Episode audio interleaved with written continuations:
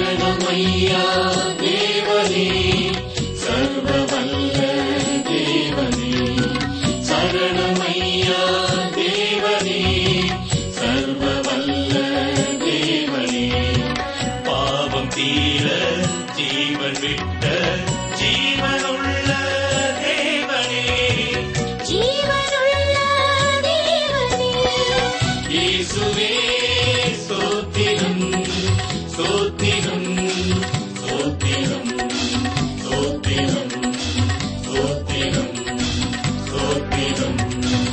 வணக்கம் வேத ஆராய்ச்சி அன்பர்களே. இந்நிகழ்ச்சிகளை நீங்கள் தொடர்ந்து கேட்டு எங்கள் ஊழியங்களுக்காக ஜெபிக்கிறதை குறித்து மிகுந்த மகிழ்ச்சி அடைகிறோம்.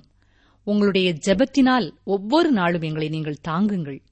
இன்று நாம் சிந்திக்கப் போகும் வேத பகுதி ஒன்று பேதிரு மூன்றாம் அதிகாரம் முதல் நான்கு வசனங்கள்.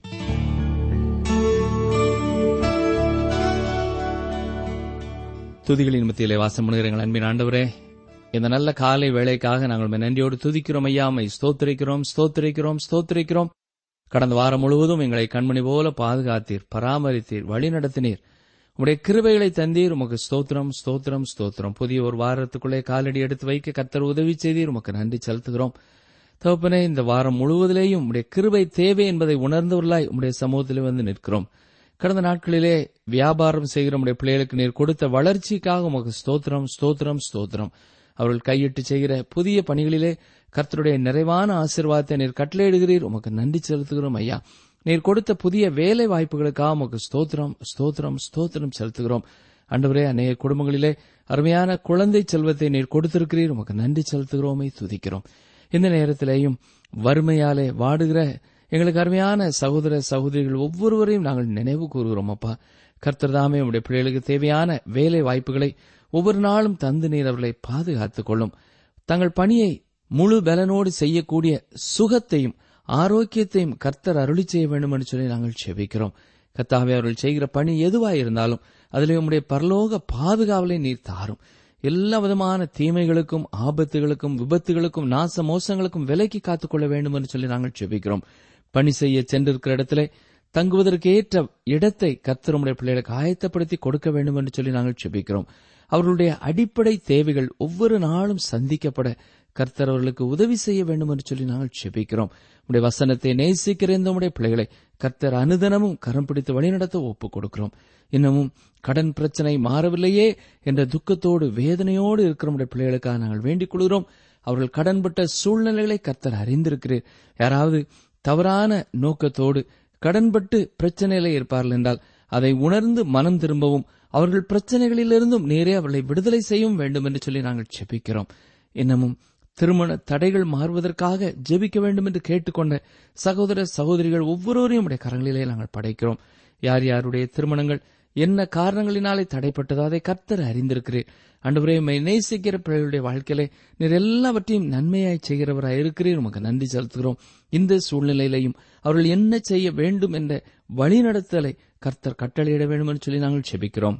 விசுவாசிகளான குடும்பங்களிலே திருமணத்தை குறித்து சிந்திக்கும் பொழுது உலக பிரகாரமான ஆடம்பரங்களுக்கோ செல்வத்துக்கோ வேறு எந்த ஒரு காரியத்திற்கும் முக்கியத்துவம் கொடாமல் கர்த்தருக்கு பயப்படுகிற பிள்ளைகள் கர்த்தருக்கு பயப்படுகிற பிள்ளைகளோடு கூட இணைக்கப்பட கர்த்தர் காத்துக்கொள்ள வேண்டும் என்று சொல்லி நாங்கள் செபிக்கிறோம். அன்றுவரே பல குடும்பங்களிலே சமாதான குறைவை நாங்கள் கேள்விப்படுகிறோம்.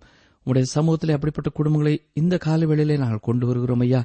கர்த்தர்தாமே ஒருவரை ஒருவர் மன்னிக்க உதவி செய்தர்களும் தங்கள் வாழ்க்கையிலே உம்முடைய மன்னிப்பை பெற்றவர்களாக அதை மற்றவர்களுக்கு சந்தோஷத்தோடு கொடுக்கக்கூடியவர்களாய் நீர் அவர்களை மாற்ற வேண்டும் என்று சொல்லி நாங்கள் செபிக்கிறோம் ஒற்றுமையையும் ஐக்கியத்தையும் சமாதானத்தையும் சந்தோஷத்தையும் இப்படிப்பட்ட குடும்பங்களிலே கர்த்தர் கட்டளையிடுவீராக. இந்த நாட்களிலேயும் ஆஸ்பத்திரியிலே சிகிச்சை பெற்று வருகிறவர்களுக்காக நாங்கள் வேண்டிக் கொள்கிறோம்.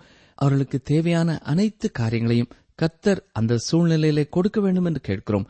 வைத்தியம் செய்கிற டாக்டர்ஸ்க்காக நாங்கள் செபிக்கிறோம். கர்த்தர் தாமே நம்முடைய பரலோக ஞானத்தை தாரும்.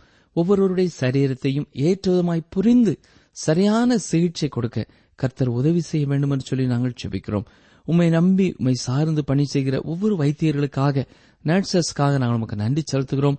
அன்போடும் கரிசனையோடும் அவர்கள் செய்கிற பணியினாலே அநேகருடைய பிணி நீங்கி அவர்கள் சுகம் பெற்று வாழ கர்த்தர் அருள் புரிய வேண்டும் என்று சொல்லி நாங்கள் செபிக்கிறோம். கர்த்தாவே பார்வையற்ற சகோதர சகோதரிகளுக்காக நாங்கள் செபிக்கிறோம். அவர்களும் செய்கிற பணிகளை கத்தர் ஆசீர்வதிக்க வேண்டும் என்று கேட்கிறோம். பணி இல்லாதவர்களுக்கு நல்ல வேலை வாய்ப்புகளை கத்தர் கட்டளையிடுவீராக. ஊழியத்திலே ஈடுபட்டிருக்கிற அருமையான சகோதர சகோதரிகளுக்காக நாங்கள் செபிக்கிறோம். கத்தர் தாமே அவருடைய ஊழியத்தை ஆசீர்வதித்து அநேகருக்கு ஆசீர்வாதமாய் அவர்களை எடுத்து நீர் பயன்படுத்த வேண்டும் என்று சொல்லி நாங்கள் செபிக்கிறோம். இந்த வார்த்தைகளை பலர் கேட்க வேண்டும் என்ற வாஞ்சியோடு கூட எத்தனையோ பேருக்கு உடைய பிள்ளைகள் அறிமுகப்படுத்தி இருக்கிறார்கள். வானொலி பெட்டிகளை வாங்கி கொடுக்கிறார்கள். அப்படிப்பட்ட ஒவ்வொருவருடைய முயற்சியிலையும் நித்தியமான விளைவுகளை கர்த்தர் கட்டளையிட வேண்டும் என்று கேட்கிறோம். தகப்பனே பற்பல விதமான மாற்றுத்திறனாளிகளுக்காக நாங்கள் செபிக்கிறோம் யார் யாருக்கு என்ன திறனை கொடுத்திருக்கிறீரோ அதை உம்முடைய நாம மகிமைக்கென்று அர்ப்பணித்து உமக்கு சாட்சியாய் அதை பயன்படுத்த கர்த்தர் உதவி செய்யும் கிருவை செய்யும். அன்றுவரே இந்த நாளிலேயும் இந்த வாரத்திலேயும் தங்கள் பிறந்த நாட்களை தங்கள் திருமண நாட்களை நினைவு கூறுகிற ஒவ்வொருவரோடும் நாங்கள் இணைந்து உமை நன்றியோடு துதிக்கிறோம் உமை ஸ்தோத்திரிக்கிறோம். அவர்கள் வாழ்க்கையிலே நீர் அவர்களுக்கு போதுமானவராய் இருந்து இந்த புதிய ஆண்டு முழுவதும் உம்முடைய கிருபைகளினாலும் உம்முடைய ஆசீர்வாதங்களினாலும் அவர்களை நிரப்ப கெஞ்சுகிறோம். எங்கள் ஜெபத்தை கேட்டதற்காக உமக்கு ஸ்தோத்திரம் ஸ்தோத்திரம் ஸ்தோத்திரம் செலுத்துகிறோம். நீர் எங்களுக்கு எப்பொழுதும் பதில் கொடுக்கிற கர்த்தராய் இருப்பதற்காக உமக்கு ஸ்தோத்திரம் செலுத்துகிறோம். ஏசு கிறிஸ்துவின் நாமத்தினாலே மனத்தாழ்மையோடு வேண்டிக் கொள்கிறோம் பிதாவே. ஆமேன்.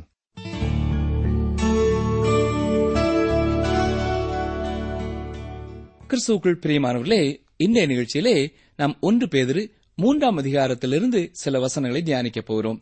இந்த அதிகாரத்திலே பாடுகள் கிறிஸ்தவ ஒழுக்கத்தை விசுவாசிகளுக்கு கற்றுத்தருகின்றன என்று பேதர் சொல்கிறதை பார்க்கிறோம். இந்த ஒழுக்கம் இரண்டு இடங்களிலே பிரதிபலிக்கிறதா இருக்கிறது. ஒன்று நம்முடைய வீட்டிலேயும் மற்றொன்று நம்முடைய சபையிலும். நாம் இப்பொழுது வீட்டிலே கிறிஸ்தவ ஒழுக்கம் எவ்வாறு காணப்பட வேண்டும் என்று பேதிரு சொல்லுகிறதை கவனிப்போம். ஒன்று பேதிரு மூன்றாம் அதிகாரம் முதலாம் வசனம். அந்தபடி மனைவிகளே உங்கள் சொந்த புருஷர்களுக்கு கீழ்ப்படிந்திருங்கள். அப்பொழுது அவர்களில் யாராவது திருவசனத்திற்கு கீழ்ப்படியாதவர்களாயிருந்தால் பயபக்தியோடு கூடிய உங்கள் கற்புள்ள நடக்கையை அவர்கள் பார்த்து. இங்கே அந்தப்படி என்று கூறுகிற வார்த்தை மூலமாக முதலாம் அதிகாரத்தோடு இதை இணைக்கிறதை பார்க்கிறோம். நாம் இரண்டாம் அதிகாரத்திலே வேறு பிரிக்கப்பட்ட வாழ்க்கையை குறித்து சிந்தித்துக் கொண்டிருந்தோம் என்பது உங்களுக்கு நினைவிலே இருக்கலாம். இந்த வசனத்தின் கடைசி பகுதியிலே நடக்கையை குறித்து பார்க்கிறோம். எனவே வேறு பிரிக்கப்பட்ட வாழ்வும் நடக்கையும் ஒன்றிற்கொண்டு மிகவும் இணைந்தவைதான். நாம் இபேசியர் ஐந்தாம் அதிகாரத்திலும் இந்த ஒரு மைய கருத்தையை பார்க்கிறோம். வீட்டில் ஒரு பெண்ணுடைய நிலை எவ்வாறு இருக்கிறது என்பதை குறித்த மைய கருத்துதான் அது. இருந்த போதிலும் பேதிரு இங்கே சொல்லுகின்ற சூழ்நிலையும் அப்போஸ் நாய பவுல் சொல்லுகின்ற சூழ்நிலையும் வெவ்வேறானது. அப்போஸ் நாய பவுல் பக்தியான கணவனுக்கும் மனைவிக்கும் உள்ள உறவை குறித்து எபேசியர் நிறுவத்திலே சொல்கிறார் இவர்கள் இருவரும் ஆவியாலே நிரப்பப்பட்ட விசுவாசிகள். அந்த பகுதி இவ்வாறு ஆரம்பிக்கிறதை நீங்கள் கவனிக்கலாம். எபேசியர் ஐந்து பதினெட்டிலே ஆவியினால் நிறைந்து என்று கூறி ஆரம்பிக்கிறார். நீங்கள் பரிசுத்த ஆவியினாலே நிரம்பி இருக்கும் பொழுது என்னென்ன செய்ய வேண்டும் என்று பவுல் சொல்லுகிறார். எபேசியர் ஐந்தாம் அதிகாரம் இருபத்தி இரண்டாம் வசனத்திலே மனைவிகளே கர்த்தருக்கு கீழ்ப்படுகிறது போல உங்கள் சொந்த புருஷருக்கும் கீழ்ப்படியுங்கள் என்று சொல்கிறார். அது மட்டுமல்ல எபேசியர் ஐந்தாம் அதிகாரம் இருபத்தி ஐந்தாம் வசனத்திலே புருஷர்களே உங்கள் மனைவிகளில் அன்பு கூறுங்கள் அப்படியே கிறிஸ்துவும் சபையில் அன்பு கூர்ந்து தம்மைத்தாமே அதற்காக ஒப்பு கொடுத்தார் என்று சொல்கிறார். இங்கே பவுல் ஆவியால் நிரப்பப்பட்ட விசுவாசிகளான கணவன் மனைவியும் வாழ்கின்ற வீட்டை குறித்து சொல்கிறார். அந்த குடும்ப சூழலிலே கணவன் தன் மனைவியை நேசிக்கிறவனாகவும் அவளுக்காக தன் உயிரை கொடுக்கவும் தயாராக இருக்கிறவனாய் காணப்படுகிறான். எந்த ஒரு சூழ்நிலையும் ஒரு கட்டுப்பாட்டிற்குள்ளே இருக்க வேண்டுமானால் ஒரு தலைமை தேவையானதாய் இருக்கிறது. திருமண உறவிலே இந்த தலைமைத்துவம் கணவனுக்கு கொடுக்கப்பட்டுள்ளது. மனைவி கீழ்ப்படிந்திருக்க வேண்டும் என்று சொல்லும் பொழுது அவர்கள் சிறு குழந்தையைப் போல கணவனுக்கு கீழ்ப்படிய வேண்டும் என்பது அர்த்தமல்ல. அநேகர் திருமணம் முடிந்தவுடன் தன்னுடைய மனைவியை மூத்த பிள்ளை என்று நினைத்துக் கொண்டு அவர்கள் சிறு குழந்தையைப் போல கீழ்ப்படிந்திருக்க வேண்டும் என்று எதிர்பார்க்கிறார்கள். இது சரியான காரியமல்ல. நாம் ஏற்கனவே பார்த்தது போல இந்த விதமான காரியம் தன்னார்வமாகத்தான் வர வேண்டும். அப்போ சாய பவுல் மனைவியாரை பார்த்து சொல்கிறார் கீழ்ப்படிந்திருங்கள். இந்த மனிதன் உங்களிலே அன்பாயிருக்கிறான். ஆகவே நீங்கள் அவருக்கு கீழ்ப்படிந்திருக்க வேண்டும் என்று சொல்கிறார். இந்த இடத்திலே பதில் உரைத்தல் என்ற வார்த்தையை பயன்படுத்தினால் சிறப்பாக இருக்கும் என்று நம்புகிறேன். இந்த மனிதனுக்கு பதில் சொல். இவர் உன்னுடைய கணவர். இவர் வந்து உன்னிடத்தில் அன்பாக எல்லாவற்றையும் விட நான் உன்னில் அன்பாக இருக்கிறேன் என்று கூறி தேவ அன்பை காண்பித்தால் மனைவியரே நீங்கள் கண்டிப்பாக நானும் உங்களிலே அன்பாயிருக்கிறேன் என்று பதில் சொல்ல வேண்டும் என்பதுதான் கருத்து. திருமணமானது மூன்று விதமான காரியங்களால் ஆனது. முதலாவது சரீர சம்பந்தப்பட்டது. இது முக்கியமான காரியம்தான். அவர்கள் இருவரும் உடல் ரீதியான இணைப்பை உடையவர்களாய் இருக்க வேண்டும் என்றே தேவன் திருமண உறவை ஏற்படுத்தியிருக்கிறார். கணவன் தன் மனைவியோடு அன்பை பகிர்ந்து கொள்வது ஒரு சிறந்த காரியம். இருவரும் விசுவாசிகளாக இருக்கும் பொழுது இந்த தொடர்பானது தவறாக எண்ணப்படக்கூடாது. தேவனால் அது மனிதனுக்கு கொடுக்கப்பட்ட காரியம். இது உலகத்திலே வெளியேற பெற்றதும் அழகு வாய்ந்ததும் ஆச்சரியமான காரியமுமாகும். விசுவாசிகள் மாத்திரமே இந்த உலகத்திலே அதை பரிசுத்தமாக முழுமையாக அனுபவிக்க முடியும். ஒரு ஊழியருக்கு திருமணம் நடைபெற்றது. அவருடைய மனைவி ஊழியருடைய மனைவி என்ற விதத்திலே தன்னுடைய கடமைகளை குறித்து அதிகம் பயந்தார்கள். அவர் சபை ஊழியராக இருந்தபடியினால் தான் ஊழியக்காரருடைய மனைவி என்ற விதத்திலே அநேக பணிகளை செய்ய வேண்டியதிருக்குமே என்று பயந்தார்கள். ஆகவே இவர் தன்னை விட அனுபவமுள்ள ஊழியரிடம் ஆலோசனை பெற அழைத்து சென்றார். சபை ஊழியர் அந்த அனுபவமுள்ள ஊழியரிடம் தன் மனைவியின் பயங்களை எடுத்து கூறினார். அப்பொழுது அந்த ஊழியர் இவ்வாறு அந்த ஊழியரின் மனைவி பார்த்து கூறினாராம். நான் வெளியிலே சென்று பெரிய கூட்டங்களை நடத்திவிட்டு வீட்டிற்கு வரும்பொழுது எனக்கு வீட்டில் ஒரு போதகரோ பாடகியோ ஒரு ஊழிய இயக்கத்தின் தலைவரோ இருக்க வேண்டும் என்று நான் எதிர்பார்ப்பதில்லை. என் வீட்டில் எனக்கு என்று ஒரு பெண் கனிவோடு தேவை. அந்த மனைவியோடு என் அன்பையும் பாரங்களையும் பகிர்ந்து கொள்ள வேண்டும். இதுதான் என் தேவை. நீங்களும் வீணாக பயப்படாமல் ஊழியருக்கு நல்ல ஒரு மனைவியாக இருங்கள் அது போதும் என்று கூறி அனுப்பினார். ஆம் பிரியமானவர்களே இப்படிப்பட்ட உறவானது முக்கியமான ஒரு உறவாகும். இரண்டாவது காரியம் திருமணத்திலே மனதளவிலான இணைப்பு வேண்டும். அதாவது சிந்தையிலே ஒற்றுமையான ஒரு உறவு. இதுவும் முக்கியமான காரியம்தான். கருத்தளவிலே வேறுபாடு இருந்தாலும் ஒரு காரியத்தை இணைந்து செய்வது சிறந்தது. அதாவது கணவர் நடைப்பயிற்சியை செய்தாரானால் மனைவியும் அதிலே பங்கு பெறுவது. மனைவி காய்கறி வாங்க கூப்பிடுவார் என்றால் கணவனும் இணைந்து செல்வது. இவ்வாறு இரண்டு பேரும் குடும்ப காரியங்களை சேர்ந்து செய்வது சிறந்த ஒரு அனுபவம். குடும்ப உறவை அது கட்டுகிறதாயிருக்கிறது இருக்கிறது. இவ்வாறில்லாமல் கணவனும் மனைவியும் ஒரு காரியத்திலே ஒரேவித கவனத்தையும் ஆர்வத்தையும் செலுத்தாவிட்டால் அங்கே ஆரோக்கியமான உறவு காணப்படாது. கணவன் தனக்கு பிரியமானதை செய்யும் நண்பர்களை பார்த்து போய்விடுவார்.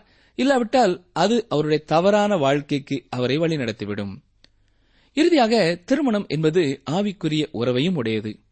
இரண்டு விசுவாசிகள் இணைந்த குடும்பமாக இருந்தால் அது சிறப்பாக செயல்படும். கணவனும் மனைவியும் ரட்சிக்கப்பட்டவர்கள் இவர்கள் வாழ்க்கையிலே பிரச்சனை சூடும் பொழுது கவலைகள் பெருகும் பொழுது இரண்டு பேருமாக சேர்ந்து ஆண்டவருடைய பாதத்திலே வந்து முழங்கால் படியிட்டு ஜெபத்திலே வருகிறவர்களாய் காணப்படுவார்கள். வேத வசனத்தை தியானித்து கருத்தொற்றுமைக்குள்ளே கடந்து வருவார்கள். உங்களால் இரண்டு பெரிய நூலை சீக்கிரமாக அறுத்துவிட முடியும்.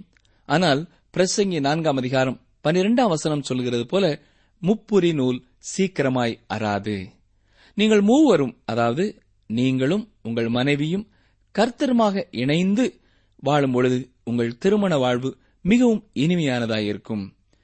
முதல் இரண்டு பெரிய நூலை அறுத்துவிட முடியும். ஆனால் மூன்றாவது நபரான தேவன் அதை பிடித்திருக்கும் பொழுது அந்த குடும்பம் உறுதியான குடும்பமாயிருக்கும்.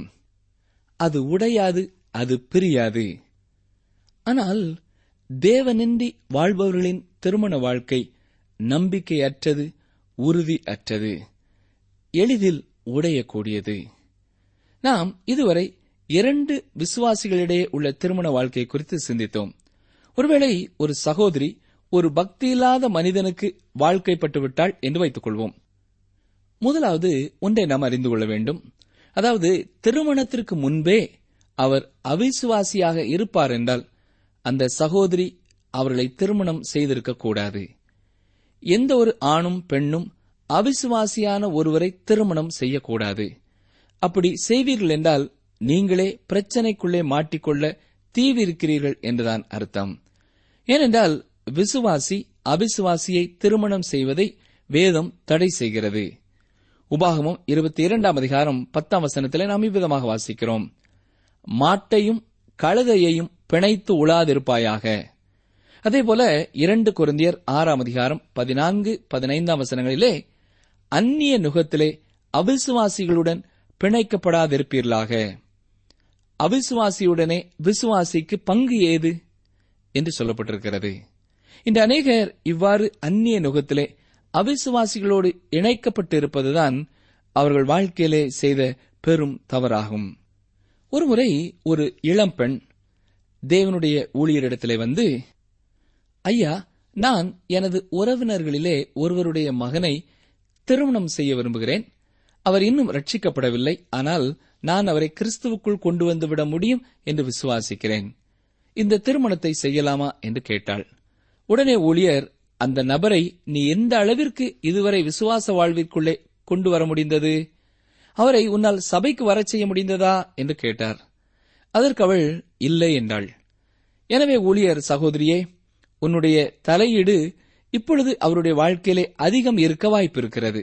ஆனால் நீ அவரோடு திருமணம் செய்து கொண்ட பின் உன்னுடைய தலையீடு கொஞ்சம் கொஞ்சமாக தளர்ந்துவிடும் இது திருமணத்திற்கு பின்பு சாதாரணமாக நடக்கிற காரியம்தான். உன்னால் அவரை இயேசு கிறிஸ்துக்குள்ளே கொண்டு வர புத்தி சொல்லி போதிக்க முடியாது போய்விடும். நீ அவரோடுதான் வாழ வேண்டிய நிலைமையிலே அது பிரச்சனையாகிவிடும். ஆகவே அவரை இப்பொழுது சபைக்கு கொண்டு வர முடியாவிட்டால் பின்னால் உன்னால் ஒன்றும் செய்ய முடியாது என்று சொன்னார். ஆனாலும் அவள் இந்த போதகரின் சொல்லை கேளாமல் அதே மனிதனை திருமணம் செய்தாள். ஆனால் சிறிது நாட்களுக்குள்ளாக அவர்களுடைய வாழ்க்கையிலே விவாகரத்து நடைபெற்றுவிட்டது. அருமையானவர்களே அபிசுவாசி என்று தெரிந்த பிறகும் ஒருவரை திருமணம் செய்வது தவறு. நாம் இங்கே ஒன்று பேதிரு மூன்றாம் அதிகாரத்திலே ரட்சிக்கப்பட்ட மனைவி ரட்சிக்கப்படாத கணவரோடு இணைக்கப்பட்ட நிலையிலுள்ள குடும்பத்தை பார்க்கிறோம். இந்த மனைவியானவள் இந்த கணவனுக்கு வாழ்க்கைப்பட்ட பின்னர்தான் கிறிஸ்தவ விசுவாசியாக மாறியிருக்கிறாள் என்பது தெளிவாக தெரிகிறது. இவ்வாறு அவள் மாறிவிட்டதால் தலைமை பொறுப்பை எடுத்துக்கொண்டு தன் கணவனுக்கு சுவிசேஷத்தை பிரசங்கிக்கும் ஒரு பிரசங்கியாராக மனைவி இருக்க வேண்டும் என்பது அர்த்தமா? இல்லை பிரியமானவர்களே. அவள் முன்பு எவ்வாறு கீழ்ப்படிந்திருந்தாளோ அதைப் போலவே தொடர்ந்து அந்த நிலைமையிலே காணப்பட வேண்டும். அதாவது கீழ்ப்படிந்தவளாய் காணப்பட வேண்டும். இது தன்னார்வமான பணி. இது ஒரு கட்டளை அல்ல. மனைவியானவள் தொடர்ந்து தன்னார்வமாக தன் கணவனுக்கு கீழ்ப்படிந்திருக்க வேண்டும். அவளுடைய கணவன் ரட்சிக்கப்படாத போதும் அவரையே குடும்பத்தின் தலைமை பொறுப்பிலே இருக்க விட்டுவிட வேண்டும். சரி ஒருவேளை அவளுடைய கணவர் குடிகாரர் என்று வைத்துக் கொள்வோம். அவர் குடித்துவிட்டு கேளிக்கை நடக்கும் இடத்திற்கு அழைத்தால் மனைவி செல்லலாமா? செல்வது தவறு என்றுதான் யாரும் கூறுவார்கள். ஆனால் ஒரு சில மக்கள் அவள் இதிலும் கீழ்ப்படிய வேண்டியது அவசியம் என்பார்கள். வெளிநாடு ஒன்றிலே ரட்சிக்கப்பட்ட பெண் ஒருத்தி தன் கணவனால் இரவு கேளிக்கை விடுதிக்கு வரும்படியாக அழைக்கப்பட்டாள். இந்த வேளையிலே சில சுவிசேஷகர்கள் மனைவியானவள் இதிலும் கீழ்ப்படிவதுதான் நல்லது என்று ஆலோசனை கொடுத்தபடியால் அவள் தன் கணவனோடு அந்த பாவம் நிறைந்த இடத்திற்கு சென்றாள். இருந்தபோதிலும் இது அவளுடைய மனசாட்சியை பாதித்தது. மிகவும் சோர்வுற்றாள். பின்னர் அவள் ஒரு தேவ ஊழியரின் வானொலி செய்தியை கேட்டு அவரோடு இதை குறித்து பேசினாள். அப்பொழுது அந்த ஊழியர் பேதிரு இந்த நோக்கத்திலே கூறவில்லை என்றே நான் விசுவாசிக்கிறேன். நீங்கள் கணவருக்கு கீழ்ப்படிந்திருக்க வேண்டும் என்பது உண்மைதான். ஆனால் இந்த அர்த்தத்தில் அல்ல. கணவருக்கு கீழ்ப்படிந்து இந்த விதமான பாவம் நிறைந்த இடங்களுக்கு போக வேண்டியது அவசியமில்லை. தன்னுடைய கணவரை கிறிஸ்துவுக்குள்ளே கொண்டு வருவதற்குத்தான் மனைவியானவள் கீழ்ப்படிந்திருக்க வேண்டும். ஒருவேளை உங்கள் கணவர் ஒருவரை கொலை செய்துவிட்டு வாருங்கள் என்று சொன்னால் செய்வீர்களா? என்று கேட்டார். அப்பொழுதுதான் அந்த பெண் சற்று தெளிவை பெற்றாள். அருமையானவர்களே மனைவி கணவனுக்கு தன்னார்வமாகத்தான் கீழ்ப்படுகிறாள். அவளுடைய சாட்சியை கெடுக்கும் எந்த ஒரு கேள்விக்குறியான காரியத்தையும் மனைவி செய்ய வேண்டும் என்று தேவன் ஒருபொழுதும் கட்டளையிடவில்லை. ரட்சிக்கப்பட்ட மனைவியானவள் ரட்சிக்கப்படாத கணவன் முன் மிகவும் கவனமான ஒரு வாழ்க்கையை நடத்த வேண்டும். அவள் தன் கணவனுக்கு பிரசங்கிப்பதால் பெரிய ஒரு காரியத்தையும் சாதித்துவிடப் போவதில்லை. அவர்களிலே யாராவது திருவசனத்திற்கு கீழ்ப்படியாதவர்களாயிருந்தால் போதனையின்றி மனைவிகளின் நல்ல நடக்கையினாலேயே அவர்களை ஆதாயப்படுத்திக் கொள்ள வேண்டும் என்று சொல்லுகிறார் அதாவது மனைவி வார்த்தையற்ற பிரசங்கத்தை தன்னுடைய கற்புள்ள நடக்கையினாலே பிரசங்கிக்கிறார்கள். கணவருக்கு கீழ்ப்படிவதன் மூலமே இதை செய்ய முடியும். இவ்வாறு சாட்சியுள்ள நடக்கையினாலே கணவனை ஆதாயப்படுத்திவிட முடியும் என்று அப்போஸ்நாய பேதர் சொல்கிறார் இன்றைக்கும் போல விசுவாசத்தோடு அநேக சகோதரிகள் இருக்கிறார்கள். அப்படிப்பட்ட ஒவ்வொருவருக்காகவும் கர்த்தரை துதிக்கிறோம். இப்படிப்பட்ட சூழ்நிலையில் இருக்கும் சகோதரிகளுக்காக மற்ற விசுவாசிகள் தொடர்ந்து ஜெபிக்க கடமைப்பட்டிருக்கிறார்கள் என்பதை ஞாபகப்படுத்த விரும்புகிறேன். ஒன்று பேதிரு மூன்றாம் அதிகாரம் இரண்டாம் சனத்திற்கு வாருங்கள். போதனையின்றி மனைவிகளின் நடக்கையினாலேயே ஆதாயப்படுத்திக் கொள்ளப்படுவார்கள். உங்கள் கணவர் உங்கள் வாழ்க்கையிலே உள்ள மாற்றத்தை பார்ப்பார். நீங்கள் இப்பொழுது தேவனுக்குரிய வாழ்க்கையிலே பரிசுத்தமாக வாழ்வதையும் உலக காரியங்களிலே உங்களுக்கு தேட்டமில்லை என்பதையும் அவர்கள் காண்பார்கள். இப்படிப்பட்ட ஒரு சாட்சியை நீங்கள் கணவனுக்கு முன்பாக தினமும் கொடுக்கிறீர்கள் என்று பேதர் இங்கே சொல்கிறார். ஒரு பெண் அன்பான ஊழியரிடம் வந்து இவ்வாறு கூறினார். ஐயா நான் எனது கணவரை ஒவ்வொரு ஞாயிற்றுக்கிழமைகளிலேயும் கட்டாயப்படுத்தி ஆலயத்திற்கு அழைத்து வந்து விடுகிறேன். அவர் ரட்சிக்கப்படவில்லை. அவர் ஆலயத்திற்கு வந்த இடத்திலாவது இயேசுவை ஏற்றுக்கொள்வாரா என்று ஒவ்வொரு வாரமும் பார்க்கிறேன். ஆனால் அவர் அவ்வாறு செய்யவில்லை. அவர் வேலையிலிருந்து திரும்பும் வேளையிலே மாலையிலே தேநீர் குடிக்கும் போதெல்லாம் கண்ணீரோடே இயேசுவை ஏற்றுக்கொள்ளுங்கள் என்று அவரிடம் சொல்லுகிறேன். காலையிலே சாப்பிட உட்கார்ந்தவுடன் கண்ணீரோடு இயேசுவை ஏற்றுக்கொள்ளுங்கள் என்று சொல்லிக்கொண்டே இருக்கிறேன். ஆனால் பயன் இல்லை என்று சொன்னார்கள். அந்த ஊழியர் ஒரு கணம் யோசித்து பார்த்தார். சாப்பிடும் பொழுது மனைவியின் கண்ணீர் தேநீர் அருந்தும் பொழுது கண்ணீர் வற்புறுத்தல். ஆகவே ஊழியர் அந்த பெண்ணை அழைத்து உங்களால் ஒரு ஆண்டு உங்கள் கணவரோடு இயேசுவை பற்றி கூறாமல் இருக்க முடியுமா? என்று கேட்டார். அதற்கு அவள் அதாவது நான் அவருக்கு சாட்சியாக இருக்கக்கூடாது என்று சொல்லுகிறீர்களா? என்றாள். அதற்கு அவர் இல்லை நான் அதை சொல்லவில்லை. பேதர் கூறுவதை கவனியுங்கள். நீங்கள் உங்கள் கணவரை வார்த்தையினாலே இயேசுவனிடத்திலே கொண்டு வர இயலாவிட்டால் வார்த்தை இல்லாத பிரசங்கத்தை செய்ய ஆரம்பியுங்கள் என்றார். உங்கள் வாழ்க்கை எப்படி இருக்கிறது? அவர் முன்பாக நீங்கள் வேதத்தின்படி வாழ்கிறீர்களா? இயேசு கூறிய குணநலன்கள் எல்லாம் உங்களிலே காணப்படுகிறதா? என்று கேட்டார். இதை கேட்டவுடன் அவள் தன் வாழ்க்கையை அலசி ஆராய்ந்தாள். பின்னர் தான் வாழ்க்கையிலே சாட்சியாக வாழ வேண்டியது எவ்வளவு அவசியம் என்பதை ஒத்துக்கொண்டாள். அவ்வாறே அவள் ஒப்பு கொடுத்து வாழ ஆரம்பித்தாள். இப்பொழுது இயேசுவை ஏற்றுக்கொள்ளுங்கள் என்று தன் கணவனை அவள் வற்புறுத்தவில்லை. ஆனால் ஆறே மாதங்களிலே அவளுடைய கணவர் இயேசு கிறிஸ்துவை தன்னுடைய சொந்த இரட்சகராக ஏற்றுக்கொண்டு அவருக்காக வாழ முடிவு செய்தார். வார்த்தை இல்லாத பிரசங்கமே இறுதியிலே வென்றது கர்த்தர்க்கு ஸ்தோத்திரம்.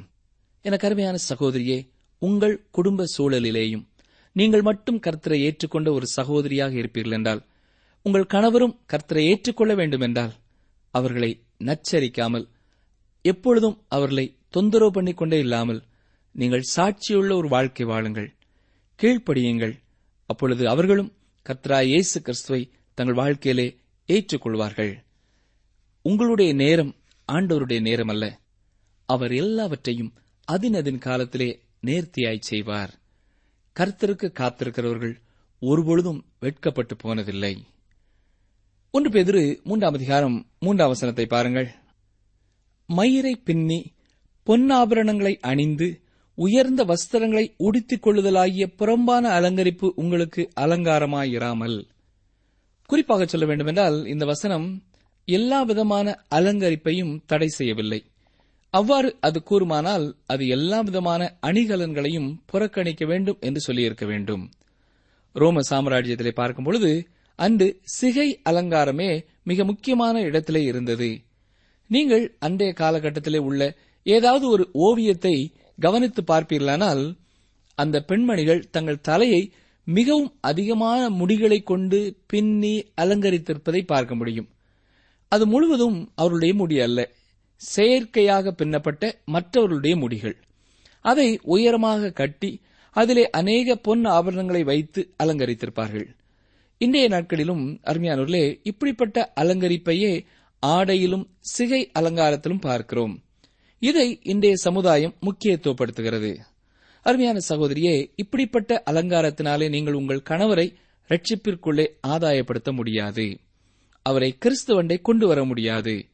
கவர்ச்சியான அலங்கரிப்பு அவர்களை பக்திக்கு நேராக நடத்தாது.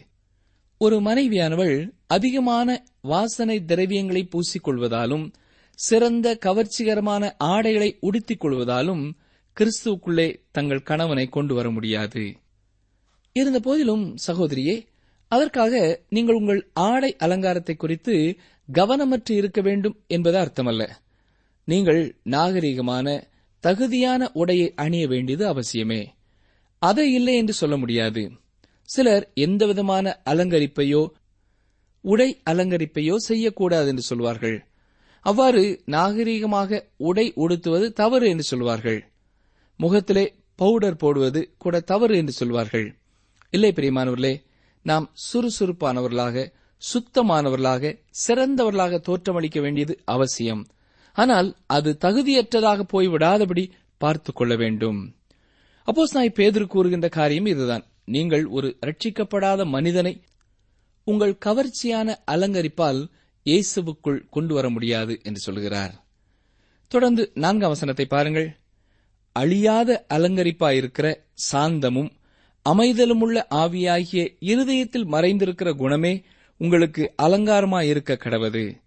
அதுவே தேவனுடைய பார்வையில் விலையேற பெற்றது. இங்கே பெண்கள் அணிய வேண்டிய ஆபரணத்தை குறித்து சொல்லப்பட்டுள்ளது. இது வெளிப்பிரகாரமானது அல்ல இது உள்ளானது. சாந்தமும் அமைதலுமுள்ள ஆவியை இருதயத்திலே கொண்டிருப்பதே அந்த அலங்காரம். நாம் ரூத்தின் புஸ்தகத்திலே போவாசை குறித்து வாசித்து பார்க்கிறோம். அவன் வயலுக்கு சென்று அங்கே மோவாபிய பெண்ணாகிய ரூத்தை பார்க்கிறார். அவள் வேலைக்காரியாக அங்கே காணப்பட்டாள். ஆனாலும் உள்ளாக அவள் அழகுள்ளவள். போவாஸ் அவள் மீது அன்பு கொண்டார். உங்களுக்கு ஒன்று தெரியுமா? போவாஸ் அவளுடைய குணநலன்களை குறித்து கேள்விப்பட்டார். அவள் சிறந்த ஆச்சரியமான நல்ல குணநலன்களை உடையவள் என்பதை அறிந்தார். ஆகவேதான் போவாஸ் அவளை நேசித்தார். இன்றைய நாட்களிலே அநேக அழகு சாதன பொருட்கள் கடைகளிலே வந்துவிட்டன. நாம் எல்லாவற்றையும் பயன்படுத்துவது தகுதியாயிராது. சிலவற்றை மட்டும் பயன்படுத்துவது தகுதியாயிருக்கும். அது நம்மை அழகுபடுத்துவதற்காக என்று சொல்வதை விட நாம் அலங்கோலமாக காணப்படாமல் இருக்கவே என்று கூறலாம். நல்ல தோற்றம் அளிப்பதற்கு தேவையானவற்றை பயன்படுத்த வேண்டுமே தவிர கவர்ச்சிகரமான தோற்றத்தை பெற தேவையானவற்றை பயன்படுத்தக்கூடாது. நாகரிகமாய் இருங்கள். தகுதியானவற்றை உடுத்துங்கள்.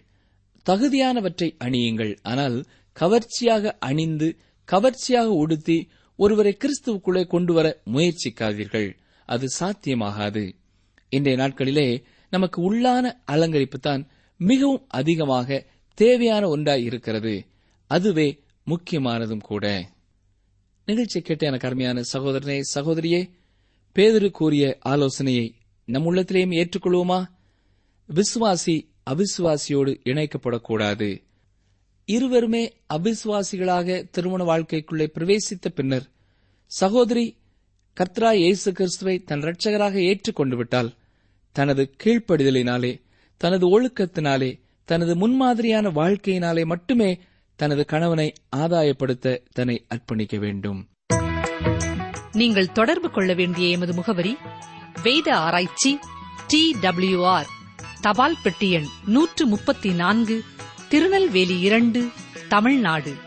எங்கள் தொலைபேசி எண் தொன்னூற்று நான்கு நாற்பத்தி இரண்டு இருபத்தி ஐந்து இருபத்தி ஆறு இருபத்தி ஏழு மற்றும் ஒரு தொலைபேசி எண் ஒன்பது ஐந்து எட்டு ஐந்து நான்கு ஆறு பூஜ்ஜியம் நான்கு ஆறு பூஜ்ஜியம். எங்கள் இமெயில் முகவரி Tamil DTP at radio eight eight two dot com. நீங்கள் பேச வேண்டியவைகளை பரிசுத்த ஆவியானவர் அந்நேரத்திலே உங்களுக்கு போதிப்பார். லூக்கா பனிரெண்டு பனிரெண்டு.